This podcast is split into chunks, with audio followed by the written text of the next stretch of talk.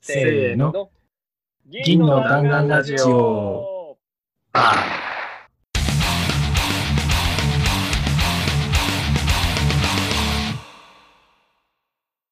い、始まりました。銀の弾丸ラジオです。銀の弾丸ラジオは、チームのチームによるチームのためのラジオです。私たちはシルバーバレットクラブというチームで、普段から一緒に働いています。もっとチーム開発を上手くなりたいという思いで、チーム開発やアジャイル開発に関するいろんな話をしていくラジオです。銀の弾丸ラジオでは、フィードバックを募集しています。ツイッターで、シャープ銀の弾丸ラジオをつけて、感想、まさかり、チームやメンバーへの質問、ラジオで取り上げてほしいテーマなど、どしどしツイートしてください。はい。ということで、始まりました。イイエーイイイエーはい。はい。ということで、やっていきたいと思いますので、まあ、チェックインやっていきましょうか。ということで、今日は、最近どうですかっていこうか？雑。そういう方向か。そういう方向でいこうかなと思うんで、もう雑にね。まあ、いっか、自己紹介とかもいっか、大丈夫でしょみんな知ってるでしょいや、こっから聞いてくれる人もいるかもしれないから。確かにね。じゃあ、とりあえず自己紹介しておきましょうか。じゃあ、まず自分は、えっと、元気担当およべです。はい。じゃあ、どうぞ。はい。えす滑っている人の佐藤です。はい。続いて、続いて。はい。BGM 担当の宮崎です。はい、えーこんな3人で、えーチームを組んで、働きながらポッドキャストを収録したりしてます。で、最近どうですか？やるんだ、それは。やります、やります。最近どうですかね？元気ですか？はい、元気です。よかった、よかった。あれです。あの、机と椅子を買いまして、あ、言ってたね。広いやつを買うって言って。買うっていうね、前回だか前々回あたりで一応話してたやつをついに買いまして、やっぱあれ、机の広さって正義だなって感じている。快適？快適。窮屈じゃないっていうだけで、だいぶ、もともとなんか腰が悪かったりとかもしたので、なんかそういうちょっと体が窮屈になっているのが良くないって言われちゃったんですよね、整骨院の先生に。うん。で、ちょっと椅子とか変えてみたらどうですかっていう話があったので、まあちょうどいいだろうというので、やったらやっぱ、でかいのはいいことだと。なるほどね。まあ、全然いいですよね。そこはもう全然仕事道具として投資すべき時代だと思うんで。いや、安物はダメだなって思っちゃった。買ったから分かった。あの、安物を買ったから学んだってことで。そうそう、失敗から学んだ。そうそう。いや、また学んでしまったね。学んでしまったよ。宮崎さんは最近どうですか？そうですね。それで言うと、机を買うための準備が全くはかどらないですね。全然進捗してないじゃん。あの、片付けをしたいんですけど、片付けてたら壊れてるエフェクターを発見して、あ、こいつ修理出さなきゃな、みたいなわけわかんない方向に行っちゃう。これ永久に終わんないかもしれないです。もうあれですからね、ポッドキャストをこういつも聞いてくれてる人からすると、だんだんこう時系列で分かってるんで、あこいつまたやってねえなみたいなのがバレバレなんでね、しっかりと進捗させていかないと。やっぱりね、チケットっていうのは動かさないとね、意味がないと思うんで。うん。およべさんはどうです？ああ、最近ですか？うーん、まあ別にいつも通りなんで、全然元気なんですけど、あの、どれぐらい元気かっていうのをあえて言うとすると、なんかね、結構ね、2、3週間ぐらい前から、えっと、子供が風邪ひいて、で、まあ、妻の方に風邪が移って、で、また子供が風邪ひいてっていうのが結構ずっと繰り返して、結構2人とも風邪をを。ひいてる期間が長いんですよ。はいはい、はい。でもね、一人だけ何も聞かないっていうぐらい元気ですね。いやでもさ、大事だよね。なんかさ、ままずさ、そもそもやっぱ一緒に暮らしていて、まあ一緒に寝たりしてるから、もうか誰か風邪ひいた瞬間に、絶対に風邪って多分移るんですよ。まあ病気とかそうだけどなんでも。だからもう移らないようにしようって無理で、まああの、自分がね、一人暮らしとかしてて、外に行くときにマスクつけて風邪ひかないようにするとかっていうのは全然対策できるんだけど、家の中だったらもう、移らないことは結構無理だと思っていて、無理だね。一度持ち込まれると。うんだから、防ぐんじゃなくって、倒すっていうね、作戦がいいかなと思って。ちょっとよくわかんなかった。だからもうね、負けないようにしようっていうところで、まあ、やっぱ、でもやっぱ全員友達になったらやっぱつ大変だと思うんで、うん。誰か一人ね。大事だなと思いますよ。そんな感じでね、まあ僕らもやってますけれども。まあ今日は今日とって、ちょっとじゃあ早速ですけど、今日のテーマの方に行きたいと思います。今日のテーマは、スクラム冬の陣、スクラブフェス札幌に参加した。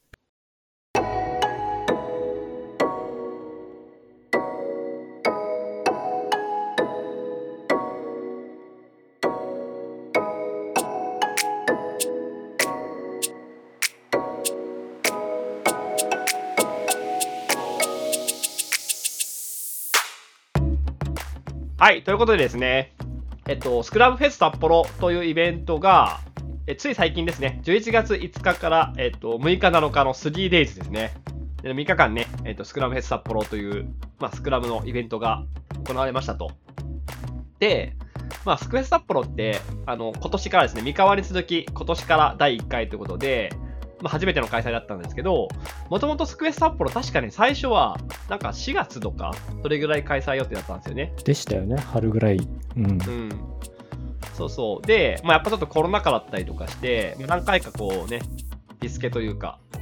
スケジュール変更があって、まあ、11月のこのタイミングに完全にオンラインで開催されるという形で3日間楽しいイベントがあったんですけど、まあ、いつも通りね、3人ともスクフェス札幌に参加させてもらったんで、まあ、そのチームで参加したんで、あ、イベントこれが良かったねとか、このセッション良かったねって話をしていきたいと思います。はい。ということで、まあ、2人が参加したと思うんですけど、はいはい。雑に、あの、どうでした？スクフェス札幌は。いや、楽しかったですね。面白かったですよ。セッションもそうだし、基調講演も、あまあ、この後話出ると思うんですけど、まあ、あの、有名どころな人たちの話とか、ああとは札幌、北海道にゆかりのある方がやっぱ多かったので、なんかいろいろ方言の話とか途中でなんか話題になったりとかして、結構そういうなんかリモートなんだけど、ご当地感、その地域に行ってる感覚が味わえたので、すごく面白かったですね。ああ、確かにね、なんかさ、すごいいいなと思ったのが、まあ、三河の時も同じようにさ、やっぱその地元の近い人が喋るとかで、うん、あのなんつうのかな、土地、土地柄のイベントのそういう、なんか色が出てたと思うんですけど、札幌がまた面白かったのが、えっと、札幌の贈り物みたいのをね、やってくれたんですよ。あの、もう多分二度とないって言ってましたけど 言っ、てましたね。そうそう、すごく良くて、あの、参加者の人でね、早めに希望した人だけにあの届けてくれたんですけど、札幌のこう、お菓子とか、えっと、ジュースとか、お酒みたいなものを、家に送ってくれて、イベントに参加しながら、その札幌の味を楽しめるっていうのを、まあ、すごい大変だったと思うんですけど、やってくれて、まあなんかやっぱオンラインでも、そういう土地を感じるっていうところの工夫がすごくしてくれていて、まあすごく楽しかったですね。いや、あれはすごい発想だなって思いましたね。うん。で、あとはやっぱ、あれですよね、その、スペースミカの時もそうなんですけど、まあ、基本的に参加者は全員オンラインなんですけど、その運営の人たちが、まあ、札幌に集まって、で、ミカの時も三河に集まって、で、全体の進行だったりとか、そういうところは、全員、その札幌で集まってる会場の方から、司会進行とかしてくれて、で、各セッションは、それぞれ、まあ、やっぱオンラインで参加するって形が多かったんですけど、札幌のね、今回の会場がまた良かったのが、あの、お茶の間だったじゃないですか。畳とちゃぶ台。あれさ、すごい良くて、なんだろうね、27時間テレビの深夜のさ、中居くんとさ、さんまさんのさ、コーナーあるじゃん。あれなんだよね、完全に。すごく良かったし、今回の実行委員長なのかな？あの、根本さんのキャラもすごく良くて、うん。根本さんと正田さんの掛け合いとか、ああいうのがすごく良かったなと思いますね。いや、面白かった、あれは。はい。まあ、ということで早速なんですけど、各セッションのところ、それぞれ、あの、このセッション面白かったね、みたいな話をしていきたいなと思っていて、まあ最初はやっぱりですね、一番最初にあった基調講演の、まあ、江端さんの基調講演のとこから話をしていきたいと思うんですけど、江端さんの基調講演ってどうでしたというか、ちなみに自分は、あの、エバッキーさんって、昔、あれかな、スクスクスクラムとか、あ、まあ、今でもあると思うんですけど、あるじゃないですか。あの辺とか、最初の方すごい立ち上げとかされてたんで、知ってるんですけど、ちょうど多分、僕らがその活動し始めた頃とちょっと微妙にずれていて、江端さんとあんまりこう、絡ませてもらったことがないというか、お会いしたことはあんまりそもそも少なくって、今回初めて自分の講演聞きましたね。どうですか、二人は？講演とかそういうの聞くの確かに僕も初めて聞きました。うんうんうんうん。あの、CSM の研修がすごく大変だとか、そういうエヴァさんの名前はいろんなところで聞くんだけど、まあ、今回そのエヴァさんのお話が聞けるってこともちょっと楽しみに参加したところもありましたね。うん。で、まあ中身なんですけど、どうだったかというと、まあちょっとこれね、すごく難しいんですけど、あ、すごく面白かったんです。あの、すごく勉強なことたくさんあったんですけど、うん、なんかすごくあれですよね、賛否両論というか、合う合わないじゃないけど、そういうのがすごくくっきり分かれそうだなっていうのは、まあ、素直な感想として思いましたね。そうですね。結構、タフクエスチョンの連続っていう感じの喋り方だったので、しかもスライドもないんですよね。なので、ひたすら多分リモートの方、正面にエバッキーさんを迎えた状態でそのタフクエスチョンを投げつけられるっていうのがリモート配信されているような状態で、なかなかいろいろ考えることが多い基調講演だったかなっていうふうには思ってます。そうですね。なんかその聞いてる人の反応とかも面白いなと思ったのが、そのエバタさんファンってコアファンがいるなっていうのが今回分かった感じがしていて、うん。CSM 研修とか、そういうね、スクラムの研修を受けた人で、やっぱ、エバタさんの研修ってすごくこう、厳しいというか、結構大変だっていうことが、なんかみんな言ってて、その、それを乗り越えた人たちって、同じタイミングで研修に参加した人たちじゃなくても、誰の研修を受けたんですかって言って、エバッキーさんですって言った瞬間に、なぜかこう結束力が浮かぶってぐらい、なんか変な連帯感があるって本人たちも言ってたぐらいで、だからすごく、そのエバッキーさんの、そういうタフクエスチョンとか、コミュニケーションに慣れてる人たちは、いや、来た来たみたいな感じですごくタイムラインでも盛り上がっていて、で一方で、初めて参加した人だったりとか、あともしくはそもそも合わないような感じの人が、どういう反応したかなっていうのは、ちょっと気になるというか、別に気にする必要ないとは思うんですけど、どう思ったんだろうなっていうのは、ちょっと気にしながら自分は聞いていたって感じがすごく多いですね。ただなんか話の内容は、めちゃめちゃ自分もすごくなんか勉強になるというか、自分が実際弱いなと思うところも話が結構あって、一番大きいところとしては、スクラムとか進めていくときに、感覚とか、これまでの経験とか、その説明できないような形で進めるんじゃなくて、ちゃんと学術的な根拠だったりとか、論理で説明できるかっていうところが、どれだけ突き詰めてられてるんだっていうところを、すごくこう丁寧にお話しされてたなっていうところはありましたよね。そうですね。まあ、最初例に挙げられたのが、プロダクトオーナーを選ぶっていうところで、まあ、秘書問題っていう数学の問題のところを挙げ挙げてもらって、本当にこういう学術的根拠に基づいて最適な人選とかをできているって言える人はどれぐらいいるのかみたいな、ぐさっと行ってることの根拠を示せるのかみたいなところ、とりあえずまず刺されるところからスタートみたいな考えさせられますね。そうですね。まあなんかこれって、合う合わないとか、し主義主張じゃないか、そういうのもあると思ってるんですけど、まあバッキーさんも言ってたみたいに、その論理の部分ってところと、その感覚でやるところって、どっちも大事なんだけど、まあ、やっぱちょっと感覚でやりすぎてないってところが、バッキーさんとしてはちょっと気になってるのかなっていうのが自分としても感じたんですけど、確かにそういう側面もあるなと思いつつも、自分はやっぱその逆に結構論理というか、その正しいスクラムとか、それがどういう風に成り立ってるんだとか、そういうどういうルールでやってるんだってところの方にフォーカスしてる面も逆にあるなと思っているんで、僕結構逆で、論理ももちろん大事だし、だけど感覚も大事だと思ってて、感覚の方を大事にしてないケースも結構あるなっていうのを聞いて思いましたね。うん。感覚というか、なんで自分がこれまでの経験から見たときに、今のチームがなんかうまくいってないなと思ったのはなんでなんだろうとか、なんとなく今日の振り返り参加したけど、あんま良くないなと思ったとか、そもちろん全然論理的ではないんだけど、うん。なんでそう感じたかみたいなところって、そこを考えるのは、結構自分その、そういう感情みたいなところってすごく大事だなって特に最近思ってたりするんで、確かに論理も大事だけど、感情もやっぱ大事だなって改めて振り返るというか、大事だなって思うみたいなことのきっかけをもらったセッションではありましたね。どうですか？他に。自分が思ったのはこうなかなかスクラムでやっているなんですかねプロダクト開発全体みたいなところをなんか対象実験とかをして証明するみたいなのが結構まあ普段現場でやってる人たちが特にやるのは難しいなと思うので聞いた上で面白い話だなと思いつつもどうやってそういうのが示されたようなものとかを証明だったりそれを根拠にして進めるみたいなのを具体的にどうやってやっていけばいいんだろうなみたいなところまではちょっと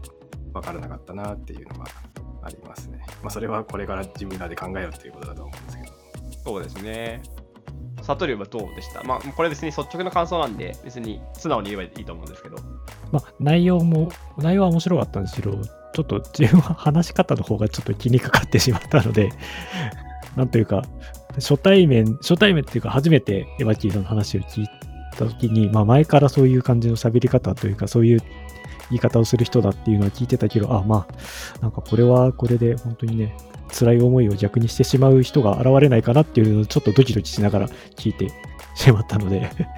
なんか潰されちゃった人とかいないかなっていうちょっと心配をしています。うんうんうんうん。自分もそうで、その聞き手がどう感じるかっていうのはすごく興味があって、で、エヴァさんがそういうの気に気にしないというか、自分が思ったことを素直に喋ってるってことは全然分かってるんですけど、まあ、基調講演って場でこういうの聞いてるときに、自分以外の人がどう感じたのかなっていうのが、全然単純な興味として思いましたね。それがいい悪いとかではなくて、みんなどう思ったんだろうっていうのを、なんか他の人と喋りたいなって思ったような講演だったんで、そういうきっかけをもらえたっていう意味では、まあ良かったな、すごく良かったなと思いますね。なかなかこういう機会なくないですか？なんだろう、正論だけとか、すごい、あ、正論だけというか、いいことだけ言うとかっていうセッションまああって、それはそれでいいんだけど、こう、ざわざわするみたいなセッションってやっぱりなかなかないので、そういう意味では、最初からこうみんなガーンと脳にダメージが来るというか、イベントの開始としてはなかなか面白い、普段ないような体験だったのかなと思いますね。珍しいスタートですよね、これ。で、まあ、早速どんどん次のセッションに行くと、まあ、あとその直後にあったっていう意味でも、ある意味、ギャップが激しかったっていう意味では、あのヤットムさんのね、ハッピーラッキー XP ですよ。そう、この語呂の良さ。ね言っときますか。せーの。ハッピーハッピーラッキー XP! XP! いいな、これ。これ面白かったよね。あの、そのエバッキーさんの貴重コインがあった次のセッションが、たまたまヤットムさんの枠だったんで、僕も参加したんですけど、あのね、やっぱヤットムさんって癒しだなと思いましたね。な、なんなんだろうね。喋り方もそうだし、こう、内容もそうだし、ああ、癒しいっていう。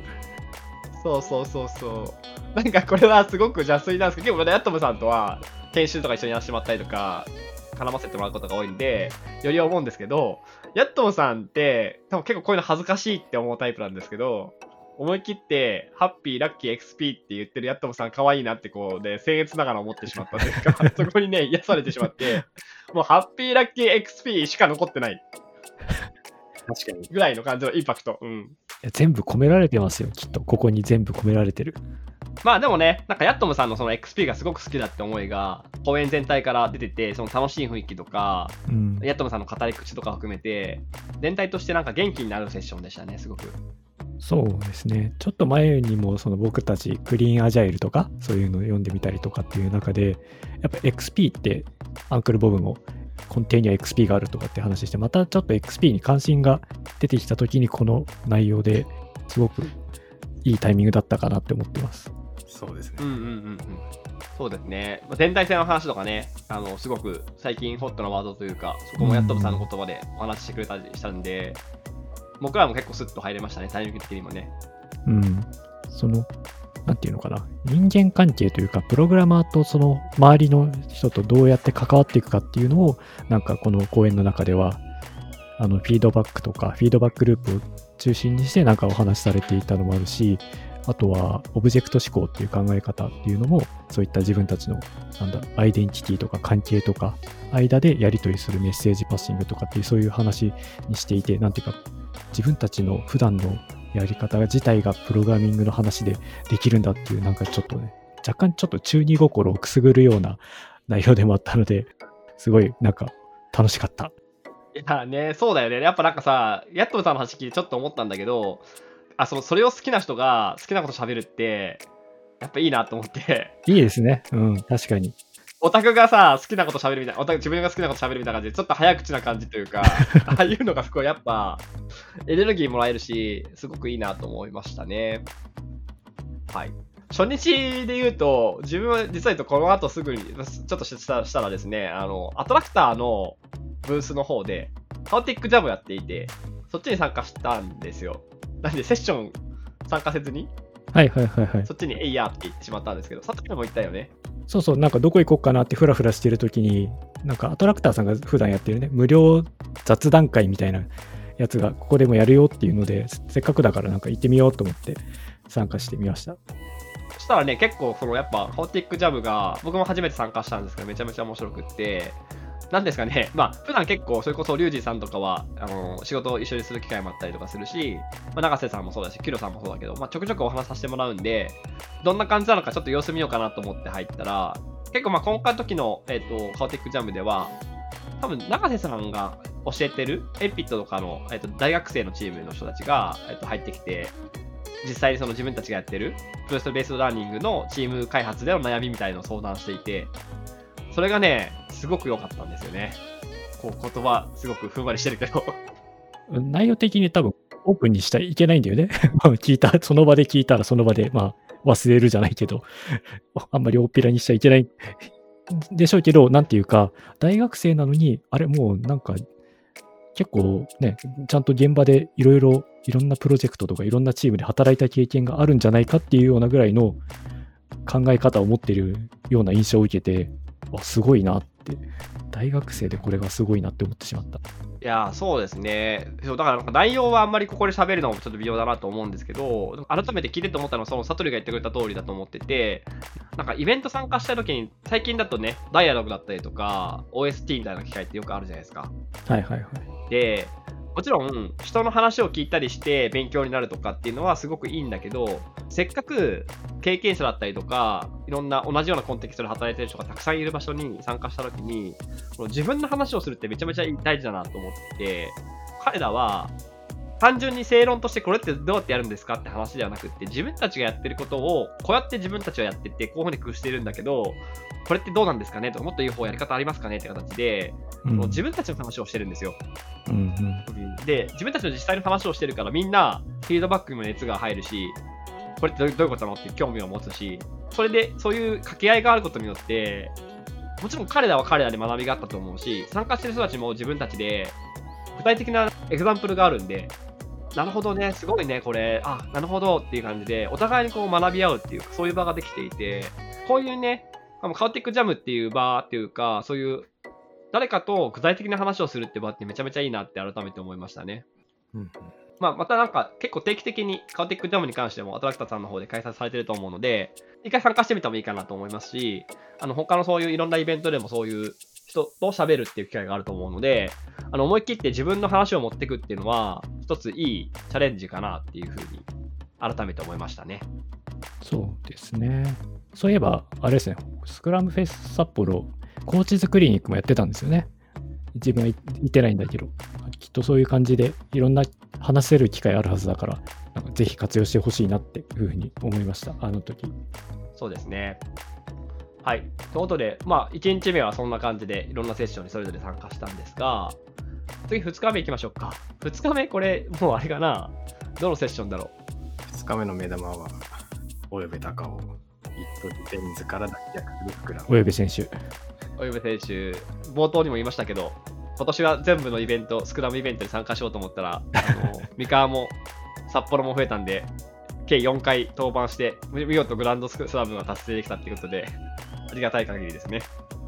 初のグランドスラムですよね。おめでとうございます。おめでとうございます。その後のグランドスラム。ありがとうございます。他にいるのかな？わかんないけど。か 川口さんとかかな。あ、そうだね。川口さんね。作ってる側だからな。うんう。ん。およべさんの話は見てたんですけど、あれですね。割と一緒に働いてる中で会話してるようなこととかも含まれてたりするんで、なんか、多分僕だけ、僕だけというか僕とサドルさんは、ちょっと振り返りみたいなとこも いろいろ思い出しながら聞く部分が。はい、いつもそうだよね。いつもだってさ、別に自分たちがやってることを話してるからね。うん。そうなってしまう。あれ、あそこの社内で使った資料じゃんとかっていうのが分かっちゃう。もう特定中だからすぐ分かっちゃう。そう一応、まあなんかどういう話を、まあ話の内容に関しては自分から言うこともないんで、あれなんですけど、あのどういう話をしようかなと思った経緯だけ伝えておくと、まあ、やっぱりその各イベントに参加させてもらうときに、せっかくだから土地土地にそれぞれどういう話しようかなっていうのは、なんか分けようというか考えていて、あの東京はお話しさせてもらうときには、自分たちのチームの実際やってることも、まあそのまま自分たちが喋りたいことを全力で喋るっていうのが、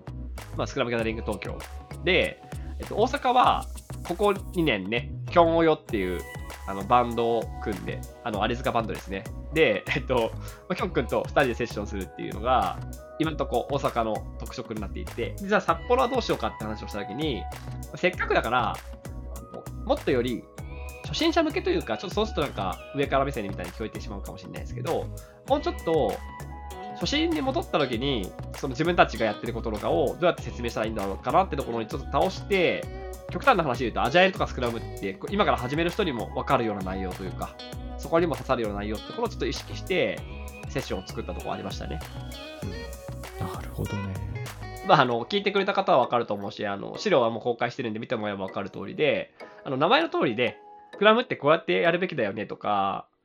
全部それ状況次第だから、現場によって合わせるんだよねっていう言い方ではなくって、そういう説明をしたりとか、あえてスクラムとかアジャイルって用語をあんまり使わずに、まあ、自分たちがやってることですね。普段自分たちがやってることとか、自分がどう考えてるかっていうところを、プロジェクトのこう全体の流れから、なんで、えーとタイムボックスをこう切ってるんだっけって話とか、あのどうやって優先順位つけてるんだっけって話とか、そういうもう、ことあるごとに全てを自分の言葉で説明するっていうのをちょっとチャレンジしてみたっていうのが今回のセッションで、はいはいはい。意外とさ、自分のこ自分たちがやってることを自分の言葉で説明する機会って、まあ、こういう発表とかしてる人はあれだけど、多分あんまないと思うんだよね。うん、なんか機会は少ないですよね。そうそう。で、あっても、こういうことしました。スクラムで開発しましたっていうところはあったとしても、それじゃないとこは結構大事だと思っていて、あえてじゃあそういう言葉を使わずに、自分たちがやってることとか、スクラムやってるのは分かったんだけど、なんでスクラムをやるときに自分たちのチームでは1週間でスプリントにしたんだっけとか、なんでこのタイミングで振り返りをしてるんだっけなんでこういう振り返りの仕方をしてるんだっけっていうところを突き詰めて、説明を、人に説明できるぐらいには理解というか、言葉に落とすって、なかなか機会を作らないとやらないと思っていて、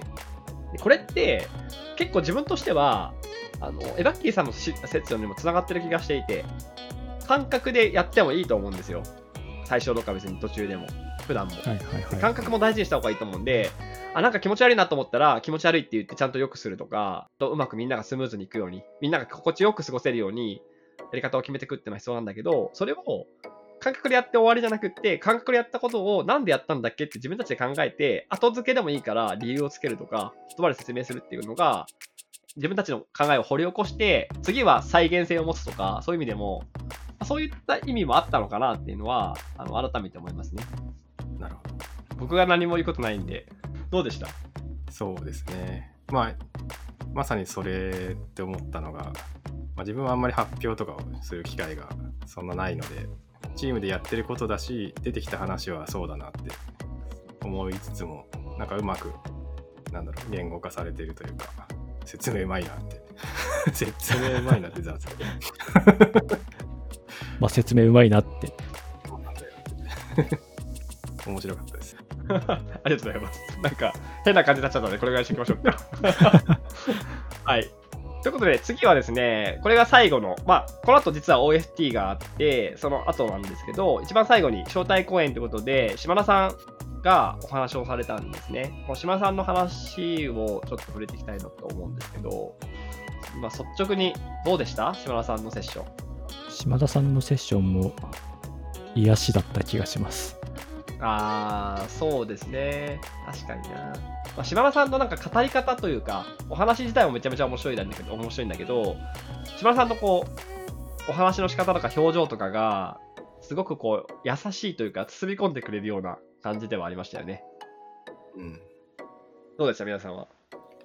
そうですね。まあ、さっきヤットムさんのところでもあ結構話されてたんですけど、フィードバックとか全体性みたいなところとかにも触れてて、最近よく聞くようなところから入れて、だいぶ聞きやすいセッションだったかなと。いや、それさ、聞きやすいのってさ、ちょっともしかしたらあれだよね。特殊かもしれないなと思ったのは、まあなんで、あと XP の話だったりとか、そのアレクザンダーの話とかお島さんはしてくれていて、なんで全体性とか生き生きとか、そういう言葉が出てきたんですけど、なんですかね、わかんないけど、僕らは結構聞き慣れてるなと思ったのは、多分それ、あの、キョン君とかのせいだと思ってて、せい。武田さんとかね、まあ、おオタがね、結構そういう人たちが話をしてくれてるんで、パターンランゲージとか、建築オタクみたいな人たちが周りにいるんで聞き慣れてるんですけど、だから結構、その時も面白かったのが、島田さんがその、パターンランゲージっていうか、そのアレクザンダーとかの話をし始めた瞬間に、来るぞ来るぞみたいなタイムラインがざわざわして、キョン君がこうタイピングしてますみたいな話した瞬間に、タイピングしてるってみんな笑ってるみたいな感じの、そういう感じが面白かったですね。島田さんの話ですごい良かったなと思ったのが、その島田さんの話って結構そのエドッキーさんの話ともどっちもいいんだけど、対照的でまた面白いのが、島田さんはその自分たちがこうやってるよって話をすごくしてくれたんですね。うん、で、単純なエンジニアとか言うと、この個人的な話とかチームの個人って話だけだけじゃなくて、その組織とか会社っていうもの自体を、その全体も見たときに、個人としてもどうやってそれぞれの社員とか自分自身が生き生きとできるかってことを考えて、こういう取り組みをしてますっていうような話をすごくしてくれていて、うんうん、ああ、すごいいいなというか、それこそ聞いてる僕たちが生き生きとするというか、そんな感じのセッションでしたよね。うん。印象に残った場所とかあります？全体性の話もそうだけどその途中に話したいことっていうこの2つ目に挙げられていた感情に耳を傾けるっていう話が途中でされていてそこが何て言うかなその本当に実践的なところとして、なんか大事にすべきなのは、意外と感情にあるんだよっていう話がされていたのがありましたよね。そこはすごく、なんとか自分としては共感できる部分だったので、すごい面白い話だったなっていうのと、そこから、なんかこう、やっぱり XP からの影響でそういう考え方をするようになったっていう話があって、やはり XP かみたいに、勝手に個人でわっとなっていました。うんうんああ、ハッピーラッキー XP? そうそう、ハッピーラッキー XP。略して XP ですけど、もう長い。なんかさ、すごく面白いなと思ったのが、その XP もそうだし、アレアレクザンダーとかもそうかもしれないし、あとは僕らで言うと、あの、島田さんが途中で紹介してくれた本が、我らがワインバーグ師匠の本だったりとか、もちろん同じようなソフトウェアの開発とか、アジャイルとかスクラムに関わってるっていうのもそうなんですけど、その周辺的な言葉とかが、どんどんこう、関係してくるというか、あここでもこの話が出てきたみたいなのが出てくると思っていて、で、このさっきのヤットムさんの話もそうだし、いろんなところのセッション、いろんなセッションの中で出てきた言葉とか、このスクラムフェス札幌っていう範囲も超えて、他の時にこの人がこういう話したなっていうのとリンクするとこがすごく面白いなと思っていて、うん。なんか言葉ってやっぱ偉大だなと思うし、なんかそういうのを話してくれる人って本当にすごいなっていうふうに思いましたね。うんうんうんあとは自分はもう一個すごく印象的だったのは、最後の方に、まあ、今回その、えっ、と、スクフェス札幌っていうのを運営してくれた人たちが、アジャイル札幌っていうコミュニティを、まあずっと運営していて、勉強会ずっとしてる人たちが中心となって今回のスクフェス札幌をやってくれたんですけど、その中、島田さんもね、もともとアジャあのアジャイル札幌関係してる方なので、すごく最後コミュニティ愛の話がすごく、すごい感動的でしたよね。確かに。ああ、本当あれはいいいい話だった。そうなんですよ。やっぱりね、コミュニティにすごくお世話になってるからね、僕らも。うん。だからなんか、やっぱ、その、コミュニティに対する感謝っていうところがすごく共感するところがあった。うーん。根本さんとかもちょっとうるうるしてましたからね。あれは泣いてたでしょ。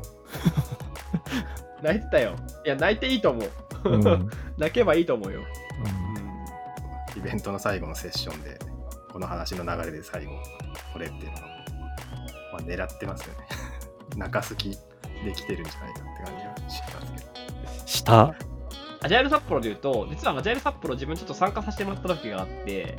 2018のアジャイルジャパンのサテライトを札幌でやるときには、そのアジャイル札幌が、それこそ根本さんとか正田さんとか、あの辺の人たちが、えっと運営してくれて、あの呼んでくれたんですよ、自分と川口さんを札幌に。はいはいはい。あの、その時モブプロのワークショップとかをやったんですね。そのアジャイル札幌のイベントで。うん。その時もお話ししていて、スクフェス札幌やりたいねって話をその時してたんですよ、川口さんとかと。うん。で、うんいつやる、いつやるみたいな話をその時ちょうどしていて、その時懇親会とかイベントを一緒に作って、その人たちがイベントを作ってくれてる姿を見れたんで、個人的にもすごくなんか、あ、あそこからこの人たちがこのイベント作ったんだとか、アジャイル札幌があんなにすごく歴史があって、札幌にすごく根付いていてっていうのも含めて、まあ、やっぱね、やっぱコミュニティすごくやっぱお世話になってるんで、すごく、あ、やっぱいいな、札幌、アジャイル札幌すごくいいコミュニティだなっていうふうに本当に思いましたね、素直に。うん。はい。という感じで、まあちょっとざーっとね、僕らが気になったセッションの話をしていきましたけど、まあ全体を通して、まあ、印象に残ったこととか、思ったことみたいのをそれでちょっと喋っていきたいなと思うんですけど、えっと、なんか気になったことあります？全体通して。そうですね。個人的には、その最後の島田さんの最後のその話の中に、そのアジャイル札幌を立ち上げた時のなんかアジャイル札幌宣言っていうのが出てきて、書いてあったのがすごいそれが印象に残ってるんですよね。この実際に手を動かして体験しながら学び、現場をより良くするヒントを見つけ続けるためにって書いてあって、あこの会が、このスクフェス札幌自体はやっぱそういう風に作られてるんじゃないかなっていうのをなんか改めて思ったなという気がします。確かにね。宮田さんどうですか？そうですね。まあ、全部のセッション見たわけではないんですけど、結構全体性とか、フィードバックっていうところを取り上げるお話が多かったなと思って、最近はやっぱ自分もそういうことをちょっと考えてる時に思うところもあるので、結構面白いなと思いますし、ちゃんとその辺を言語化して話せる人たち、みんなすごいなと思って、勉強になりました。ん。うん全体性ってすごく最近いろんなところ言われると思っていて、で、いえっと、全体性って別になんか新しい言葉っていうか、別に建築というか、そういう文脈だけじゃないなと思っていて、まあ、例えばよく言われる話だと、マクロと見てミクロの視点みたいな話もそうだと思うし、うん。あとは結構じ自分は実は、その建築の話とかこういう全体性の話が最近こうコミュニティされるようになった時に、自分が最初に全体性って大事だなと思ったきっかけが、あの、僕はサッカーなんですよ。サッカー好きで、うん現代サッカーの主流が、サッカーっていうのは、シュートをするとか、ドリブルをするとか、パスをするとかっていう技術の集合体がサッカーではなくって、試合全体とか、チームがどういう風な文化に根付いて、どういうところにチーム、あの、どういう街にチームがあって、そのチームがどういう教育を教えて教育をしていて、だから今この試合でこういう選手が戦ってる、どういう戦術でやってるとか、そういう全体を含めてそれがサッカーだっていうのが、サッカーのその教育の哲学として持っていて、それをもとに、まあ、最先端のそのクラブとかで教育とか、そういうのを考え方とか、そういうチームのモデルみたいなのを作ってるって話から、これまさに僕らと同じじゃんって思ったのと、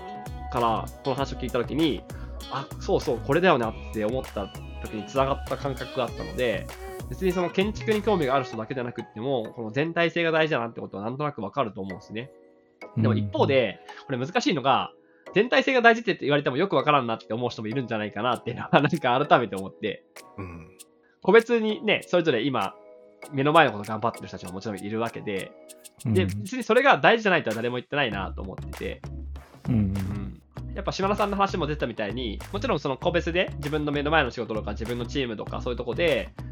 どうやって頑張ろうかって話もすごく大事なんだけど、同時に、じゃあそこを頑張ったからといって他が例えば不幸になってるとか、会社の利益が下がっているとか、あの仕事ばっか頑張りしてた結果、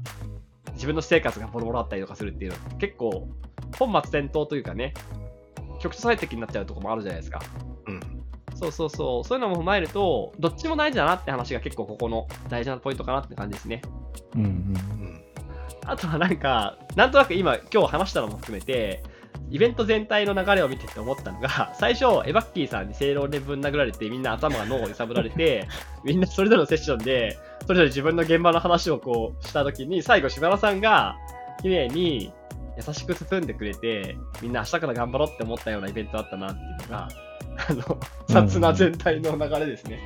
よく設計された流れですね。ほんとね、そうそうそうそう、すごいなと思う。で、なんかただちょっとまあ一個思ったことで言うと、あんまあんま言いたくないんですけど、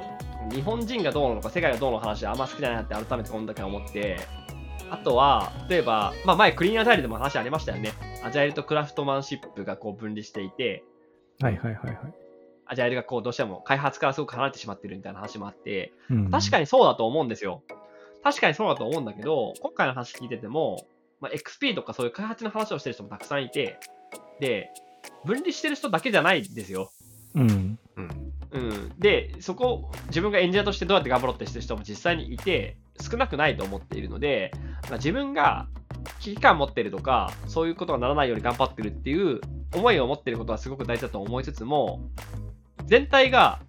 あの、すべての業界がそうなってるっていうふうに決めつけて、なんか話をするとかっていうのはやっぱりなんか嫌だなっていうふうに改めて思いましたね。今回の誰かがそうに言ってるって話じゃなくって、今回のセッション参加しても、確かにスクラムのイベント、アジャイルのイベントなんだけど、チームの話をしてる人もいれば、エンジニアリングの話をしてる人もいるし、うん。みんなすごく前向きにどうやってやったらうまくいくかって話をしてるわけなんで、今、この人の中で、じゃあ、アジャイルとクラフトマンシップを分離しようとか、マネージャーはいらないとか言ってる人、誰もいなかったわけです、自分が知ってる限り。うん、そういう話は聞かなかったですね。そうそうそう、そこも参加もしてないし、話も聞いてないのに、アジャイルコミュニティはダメだっていうふうに言うのは、それはそれでお前が知らんだけだろっていうのは、ちょっとあるなっていうのを僕改めて思いましたね。はい。そんな感じで、まあ、スクエス札幌、いいイベントでしたね。いやー、いいイベントでした。運営大変だと思うんで、あの、いつもお世話になってる人たちだから、本当にね、うん、本当にありがたいなと思いますよね。ぜひね、なんか、えまあ、多分来年もやってくれると思うんで、あの来年はぜひ札幌で参加したいなと思うし、皆さんもぜひね、今後もオンラインイベントとかね、いろんなイベントあると思うんで、みんなで一緒に参加してお話できるといいかなと思ってます。ね現地行って朝から寿司食べたい。食べてる人いたね、寿司柱とか言ってね、ああいうの羨ましいよね。羨ましい。はい。ということで、まあ、またね、他のイベントに参あのチームで参加したりして、えっと、またお話ししていきたいなと思ってます。スクラム系のイベントは、フェスとかそういうのは、今年はこれで終わりで、えっと、次はいよいよ来年のそうですねインターナ。スクラムキャタリング東京2021ですね。まだ、あれですね、最後のチケット、あ最後かどうかわかんないけど、12月1日にチケット販売をするそうなので、参加したいなと思ってる方は、そのチケットを買う、買い方とかね、その辺をぜひぜひ調べて、しっかりと準備をした上で購入に当たった方がいいかなと思ってます。はい。そんな感じですかね。はい。はいじゃあまた皆さんぜひフィードバックの方をお待ちしてますのでよろしくお願いします。では最後は今日はあれで締めましょうか。あれで。いいですか？じゃあ、えっと、順番に行こう。OK? じゃあ自分で宮崎さんで最後サトリュウでいきましょうか。OK ですか？はい。いきます。せーの。ハッピーラッキー XP! はい、お後がよろしいようにありがとうございました。